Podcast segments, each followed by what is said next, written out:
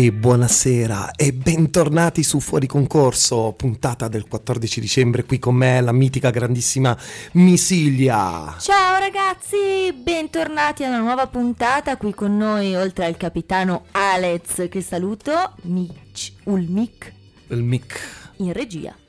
Bene, direi che è una puntata estremamente fantastica, anche perché ci stiamo avvicinando alle feste di Natale, siamo pronti per fare le grandissime mangiate, per abbandonare la dieta che non abbiamo mai iniziato e soprattutto per incominciare ad ospitare persone veramente importanti qui con noi in radio, no? Eh certo, perché come ogni anno noi le prime due puntate ve le facciamo passare in nostra compagnia, ma poi vi portiamo grandi personaggi dal quale si possono imparare tante cose, tante cose nuove. Sì, sì, infatti io sono contento perché mi faccio sempre una gran cultura e soprattutto quando si tratta poi di tematiche che hanno a che fare con il cinema, ma anche con eh, arti al- adesso eh, asimmetriche, no? collegate. Quindi mi sento emozionato, Ilia, perché imparo, imparo sempre. Sì, sì, sì, sì, sì, poi eh, sotto Natale siamo tutti più buoni, quindi potrebbe venire qui chiunque che noi saremmo super contenti e emozionati lo stesso.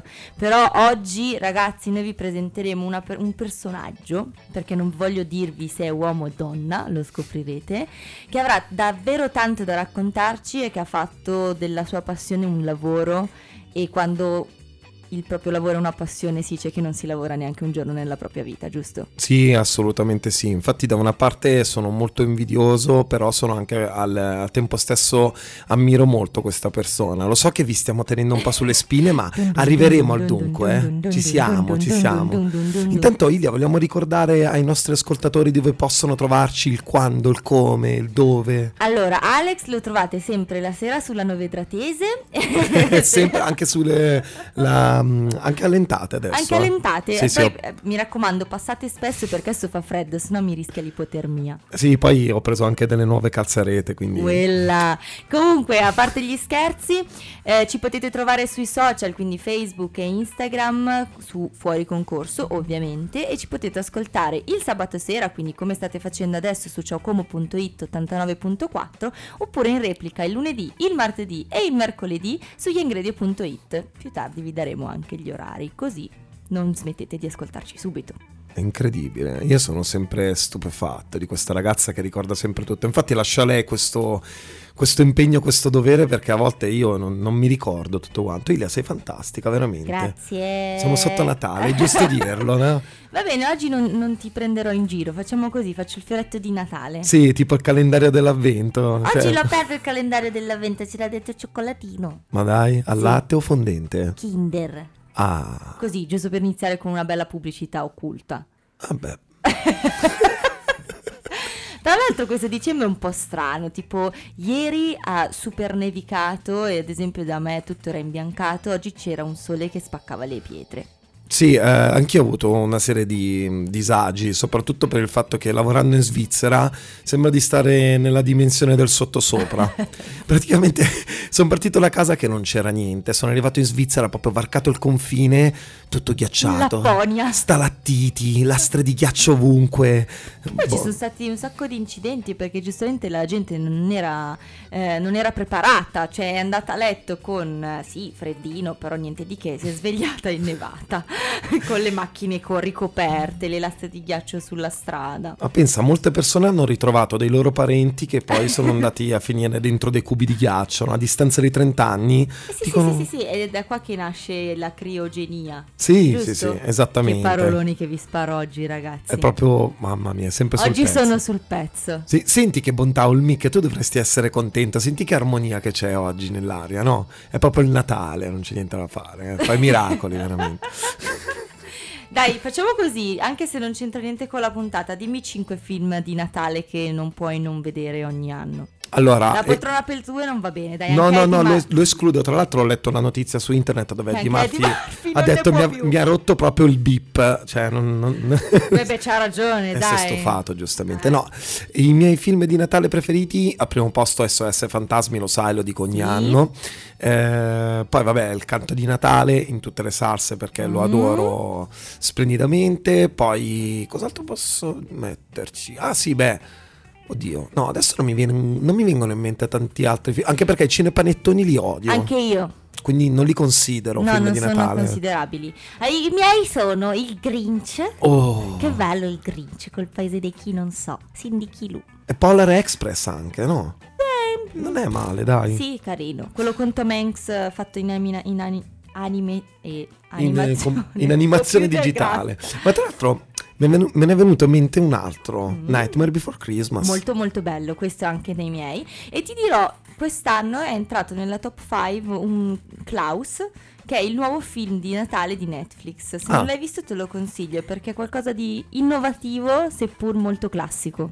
Bene, ok, allora andrò a vederlo. Lo consiglio a tutti ovviamente, non solo ad Alex. Eh, eh beh, ci mancherebbe, anche al mic. eh. Il mic mi Eh, raccomando. Ulrich è la persona più natalizia che io conosca, sono sicura che sarà la prima cosa che farà quando andrà a casa. Sì, sì, tra l'altro non potete vederlo, ma è vestito come un albero di Natale, è incredibile Sì, oggi. sì, sì, sì, lui a dicembre è sempre super colorato, si mette i brillantini nella barba. Va bene, direi che la tagliamo qui, ci ascoltiamo una bella canzone e poi scopriremo finalmente chi sarà l'ospite della giornata. wow.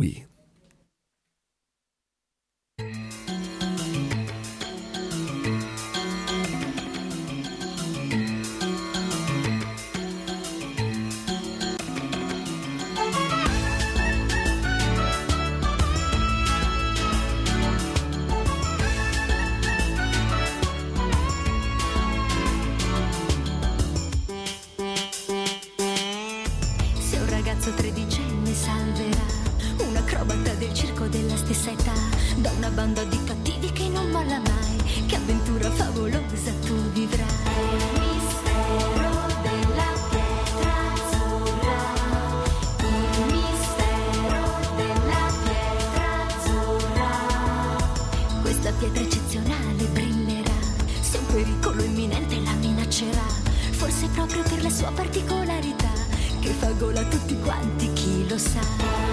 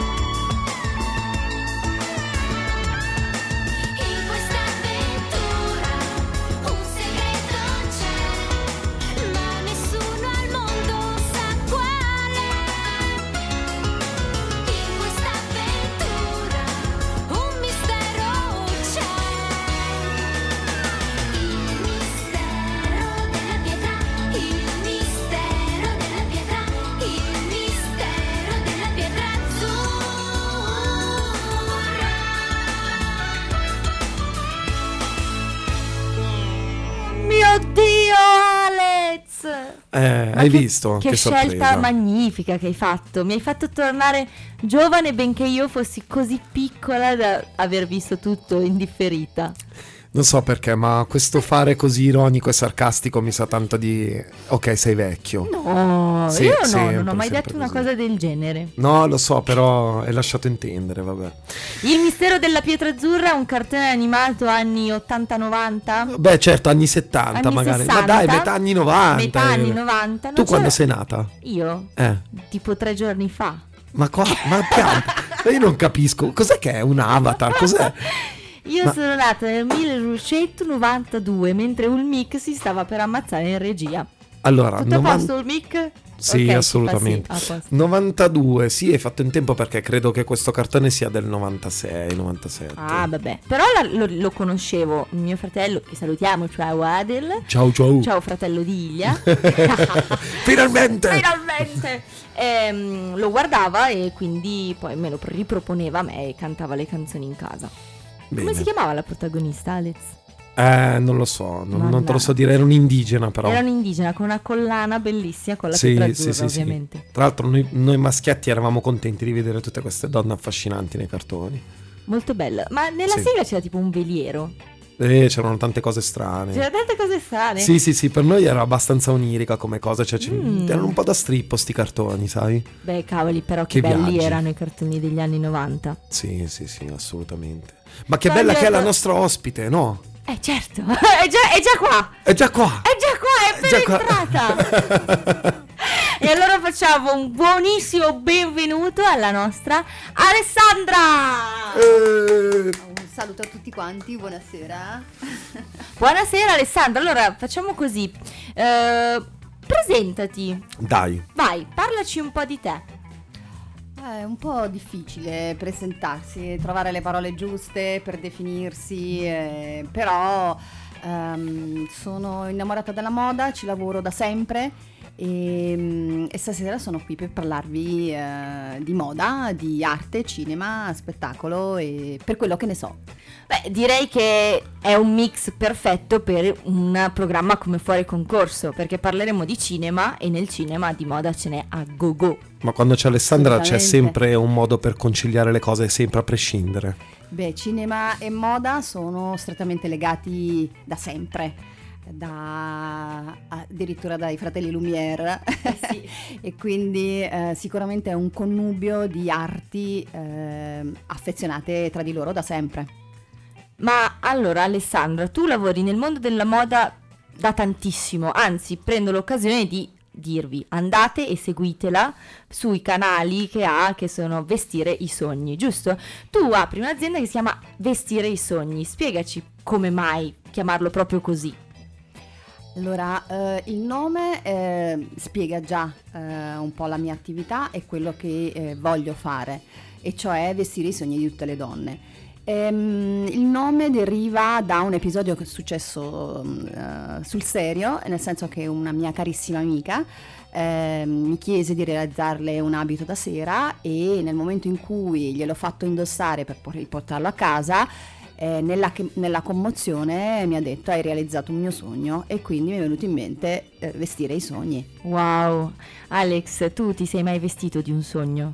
Ma eh, allora, mh, io apprezzo tantissimo il lavoro di Alessandra, ho visto veramente le sue opere perché sono opere d'arte, i suoi vestiti. Confermo. Eh, peccato che non, non faccia niente per uomini, perché io mi vestirei volentieri delle, delle sue opere d'arte. Un giorno, magari, quando farà anche qualcosa per, per gli uomini, io sarò il primo. Ma gli uomini vivono di riflesso perché io vesto le loro donne. Ma eh, quello sicuramente, ma tu sai perfettamente che nel mio caso, purtroppo, le donne guardano me e dicono: Ma ammazza, che riflesso. perché- Quindi è giusto presentarsi dignitosamente, eh, anche per noi maschietti, dai. Sì, sì, sì, sì, ma mm, ci penserò. Ci Dai, penserò in futuro, dai. magari ti prendo come Come cavia, io ci sono. No, no, cavia Come no, modello? ma modello probabilmente sì. Dai, va bene. Ispiri. Sono pronto, sono pronto. Mi sento pronto. Ehm, qual è invece il vestito dei tuoi sogni? Quale vestito ti piacerebbe realizzare che ancora non hai realizzato? Eh, devo confessare che eh, gli abiti che ho realizzato hanno già eh, riflettevano già il mio desiderio. Eh, l'ultimo che ho realizzato veramente per un red carpet molto importante e per me è stata una grandissima soddisfazione perché ho applicato il, tutto il mio know-how della haute couture da cui vengo e quindi è stata mi sono divertita mi sono veramente divertita è stato faticoso fino a un certo punto perché è stato lungo ma eh, è stato veramente molto molto bello e mi sono potuta esprimere al pieno Direi che poi la soddisfazione è quella che conta. Una volta che vedi questo tuo vestito sfilare su un red carpet a Venezia, penso che la commozione sia tanta. S- sempre, anche la ragazza che viene per la prima volta a farsi un su misura, eh, per me è emozionante vederglielo indossato e puoi immaginare un, per un red carpet io mi sono commossa. Eh beh, certo, direi. E allora io direi che iniziamo da farvi sentire una canzone che c'entra qualcosina con quello con cui andremo a, a parlare tra poco con Alessandra e un po' di commozione ce la fa sempre venire questa canzone. Sì, va bene.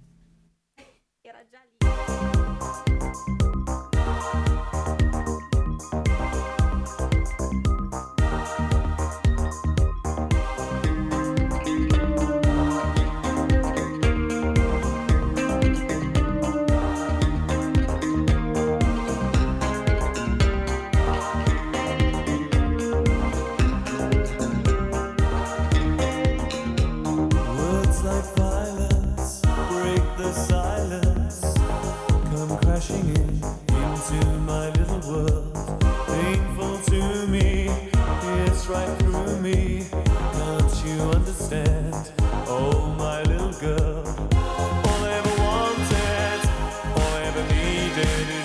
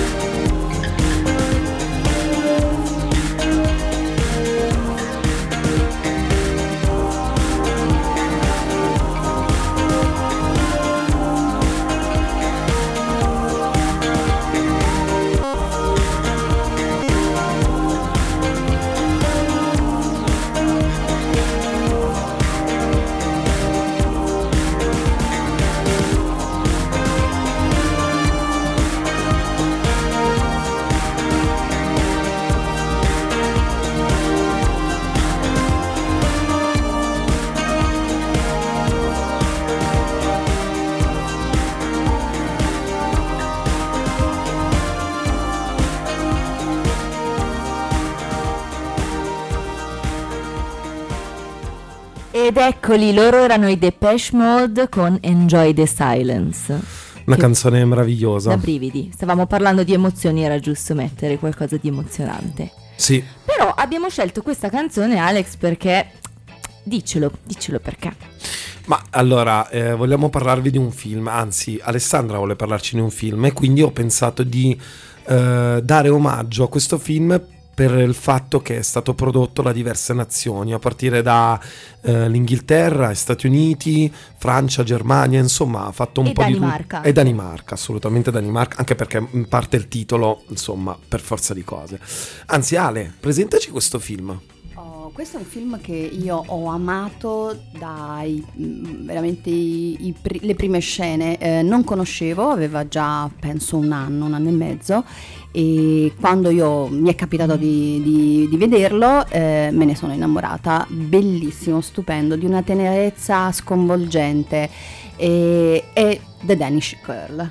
Eh, Wow, wow, wow, perché è uno dei film che davvero, uno di quei film che guardi e non può non toccarti, non puoi non vedere la bravura dell'attorialità di chi ci recita e comunque è un, um, un film di quelli che parla sempre in maniera attuale, perché parliamo di una storia di un ragazzo primo transessuale di un sacco di, te- di anni fa e oggi la transessualità, l'LGBT, QRPS più 1, 12, Tutte ste 47 è molto attuale. Quindi The Danish Girl, che se non avete visto noi vi consigliamo di vedere, eh, è un film che nella sua storia è attualissimo.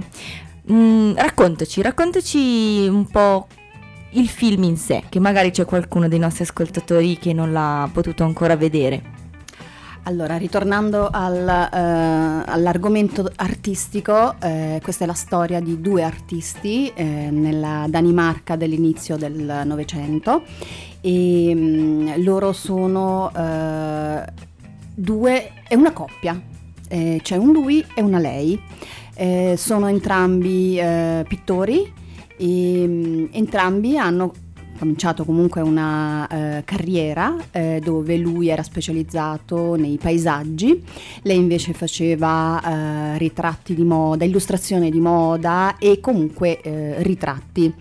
Ehm, in una scena mh, eloquente del film, eh, la moglie eh, Gerda eh, non aveva una modella e quindi ha chiesto al marito che aveva mh, comunque una fisicità abbastanza eh, poco mascolina e quindi molto gentile. Androgina.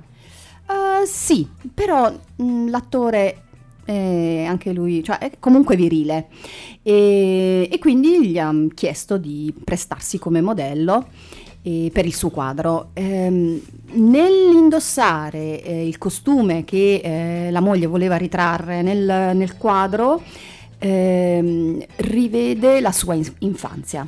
Mm, molto eh, legata ad un desiderio di femminilità che ha sempre represso, visti i tempi in cui la storia si svolge, dove la mm, transessualità era ancora un tabù. Eh, ma purtroppo tante volte lo è ancora oggi. eh, sì, purtroppo sì, però eh, appunto eh, i trans- transgender non sono più eh, una cosa ehm, sconosciuta, ma fortunatamente eh, è, è quasi un po' più comune eh, vederli, nominarli e a- attualmente ci sono anche degli attori transgender e finalmente sono stati poi eh, valutati, eh, valutati, rivalutati, apprezzati per la, la loro ehm, capacità attoriale. Ritornando alla nostra storia, appunto viene fuori prepotentemente eh, nel personaggio eh, di, di- di questo pittore che poi diventa eh, una lei. Eh, e eh, nella storia questa lei è Lily, anche il nome è veramente di una tenerezza infinita. Eh, quindi la storia è, questa fondamentalmente, quindi ehm, la costrizione in un corpo che non, si, non sente suo e poi la liberazione. ehm, consideriamo che eh, cominciavano negli anni 30 del Novecento ehm, ad essere sperimentali alcune eh, operazioni di ehm, trasformazione, quindi di, eh, anche Lili si sottopone ad un intervento che la rende donna e quindi del tutto sperimentale. E poi vediamo che insomma, non voglio raccontare poi la fine del film perché altrimenti... Sì, perché se no spoileriamo tutto e per chi non l'ha ancora visto è, è proprio bello godersi Io il film in sé. Ero Sì. incantato, era una Sì, no, favoletta, cioè eh, proprio no, ero... Non si poteva fermare, No, cioè stava assolutamente, ma è bello, lei nella era- maniera è bello giusta. ascoltarti Alessandra, grazie, mi è Esatto. piaciuta questa cosa. L'unica cosa che aggiungerei è che il nome dell'attore che ha reso grande questo, questo film è Eddie Redmayne, che ogni volta che si eh, interfaccia con un film nuovo ha sempre delle capacità attoriali esagerate ed è davvero molto molto bravo. Io comunque nel corso di questo tuo intervento Alessandra ho anche metabolizzato nella mia mente una domanda molto particolare. Te la farò dopo lo stacco musicale perché è un po' complessa. Infatti adesso ci sentiamo Bruce Springsteen e questo è Born in the USA. Vedi, questa è collegata invece all'America. Gran... Bella lì. Dai, ci sta, ci sta.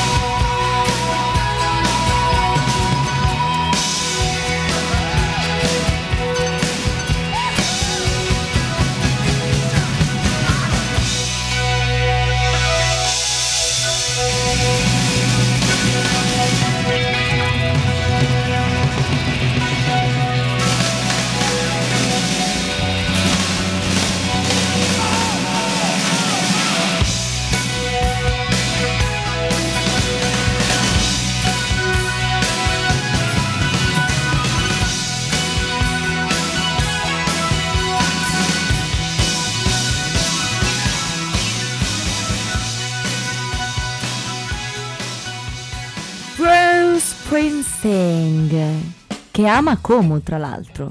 Sì. Ogni anno viene a farsi il suo giretto, a fare shopping. Ma Alex, non abbiamo qualche cosa da dire su questa canzone? Ma in Se- realtà, qualche fun fact. allora, c'è il nostro Ulmic che mi ha fatto presente di questo piccolo aneddoto che all'interno di questa canzone, durante la registrazione, c'è un riverbero della, mm, della batteria che non è andato a buon fine, semplicemente perché...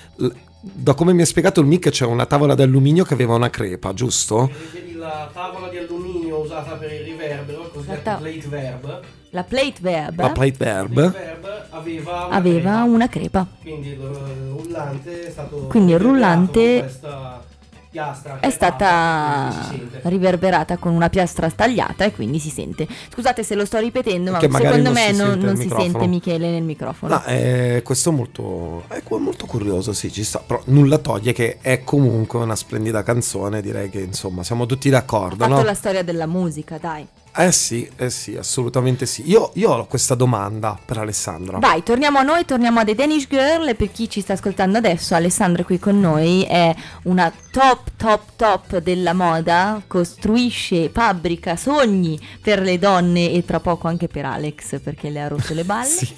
e veste i sogni. Quindi stiamo parlando di cinema, di moda, The Danish Girl.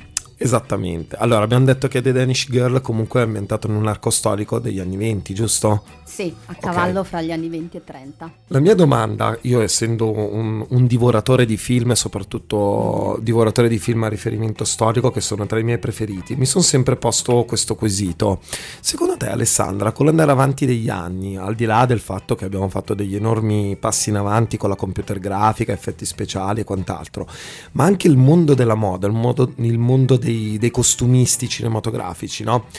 Eh, mi sono sempre chiesto, ha agevolato in qualche modo il fatto di poter creare dei vestiti adatti a quell'epoca e renderli migliori sotto l'aspetto scenico piuttosto che i film stessi che erano stati prodotti eh, magari proprio negli anni 30, eh, av- avendo dei tessuti un po' particolari, risultavano anche mh, poco appariscenti davanti a- alla camera. Non so se mi spiego. Secondo te c'è, c'è stato un miglioramento sotto questo aspetto? Eh, diciamo che da sempre l'abito eh, manda un messaggio.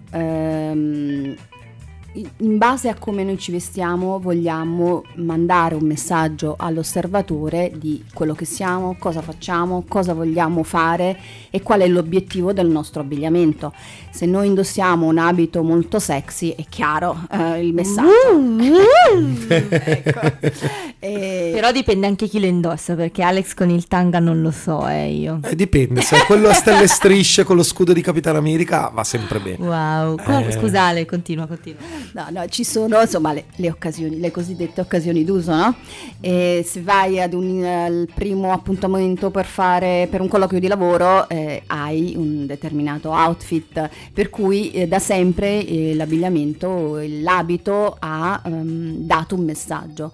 E nel mondo del cinema l'abito ha sempre sottolineato il personaggio.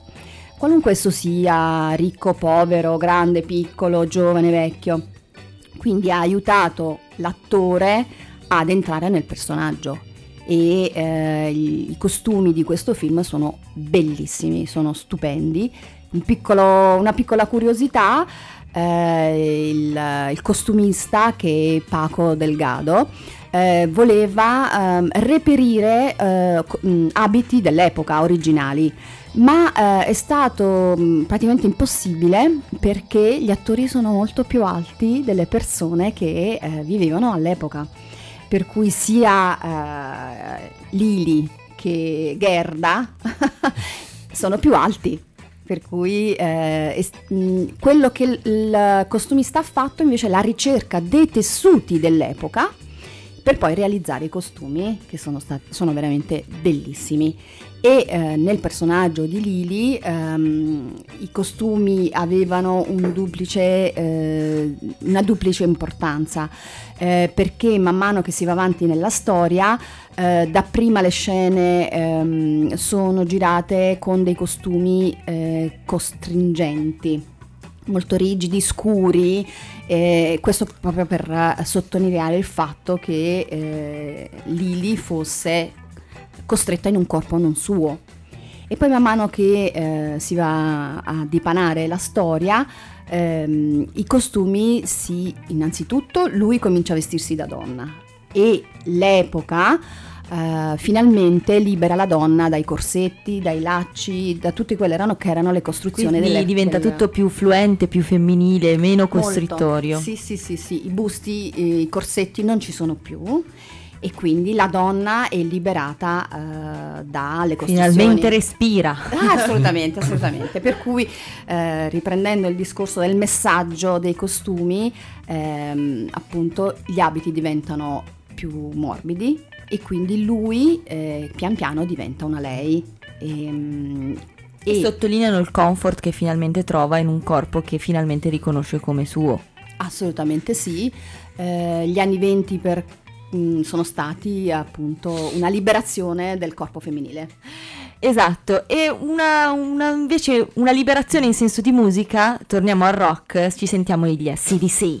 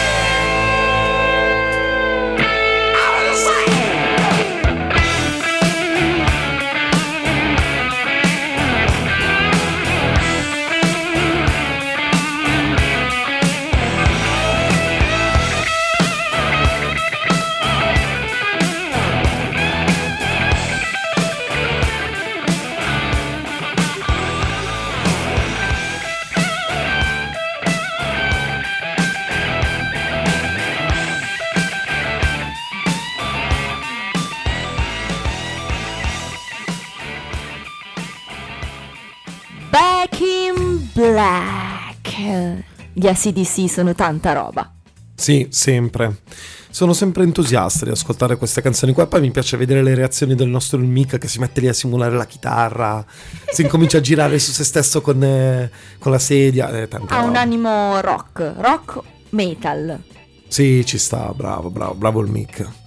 Allora, La, la prossima puntata mettiamo solo canzoni che ascolto io così si taglia le vene. e perché tu scusa? Ma no, dai, tu non ascolti, non ascolti musiche deprimenti. No, non deprimenti, però super allegre, ah, nei cartoni animati, Disney, in co, che Cioè, io penso che il suo. Michele potrebbe scappare con No, io penso che il suo limite. mh, proprio per tentare il suicidio è magari Gigi D'Alessio, no? Beh, ma chi non si... Cioè- no. Oddio, no. ci sta guardando male, gli piace un sacco. No, lì proprio secondo me è lì.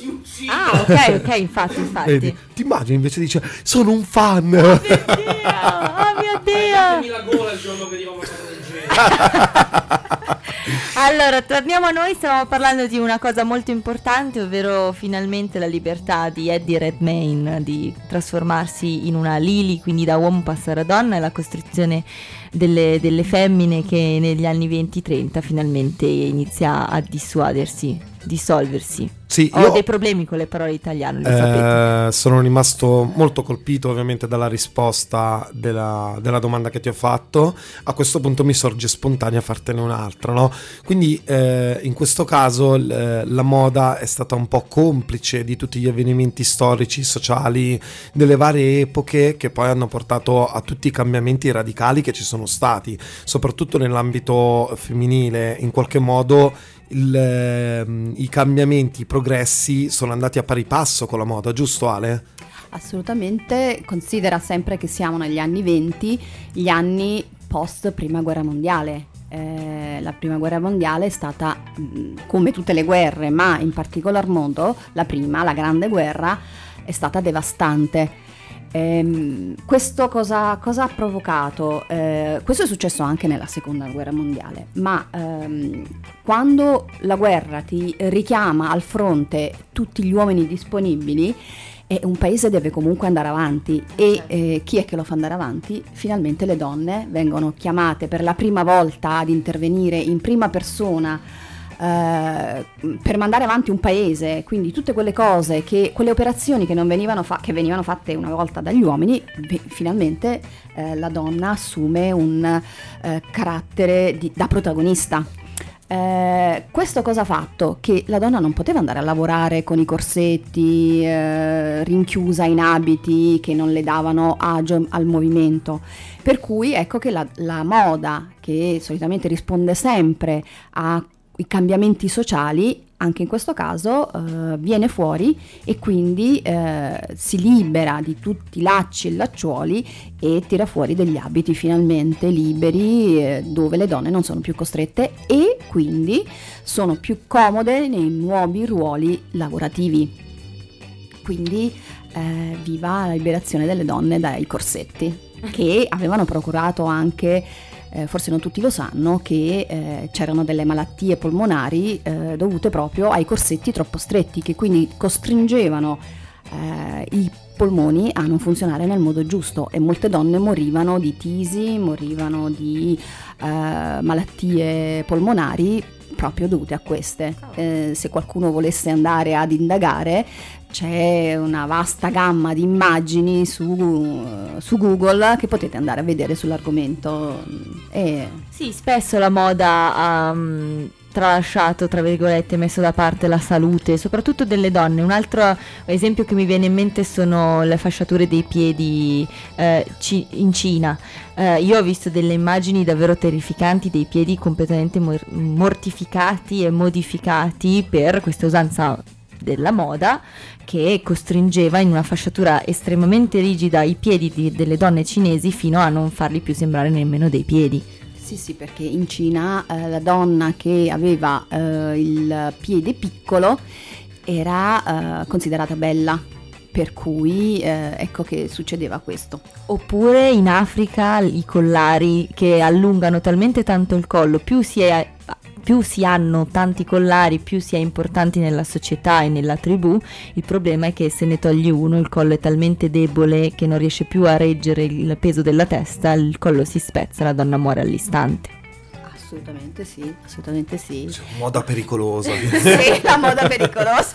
Ma eh, io sono sempre rimasto affascinato, ma al contempo molto stupito eh, di tutti i cambi, no? So, cioè, si, ritorna sempre a mettere ogni tanto in voga un qualcosa che è passato poi si tralascia, poi ritorna un'altra volta in voga. Cioè, Ale, come funziona questa cosa? Perché esistono questi collassi eh, temporali? Perché in realtà adesso nel 2000 quasi 20 ci stiamo rivestendo come negli anni 80? Eh oh, che meraviglia! Gli anni 80 sono stati degli anni veramente um, mh, esplosivi eh, di mode e di modi. Quindi eh, viva gli anni Ottanta! Viva gli anni Ottanta perché erano davvero tanta roba. Secondo me è tutta colpa di Stranger Things in realtà. Ah beh, quello c'è, c'è sempre dentro. Nel senso abbiamo visto Steve e tutti gli altri vestirsi così, basta, boom, la figlia di Uma Turma. Quindi Turma, tra l'altro. Uma Turma. Uma Turma. Va bene, dai, ascoltiamoci un'altra canzone con gli Evanescence, sogniamo.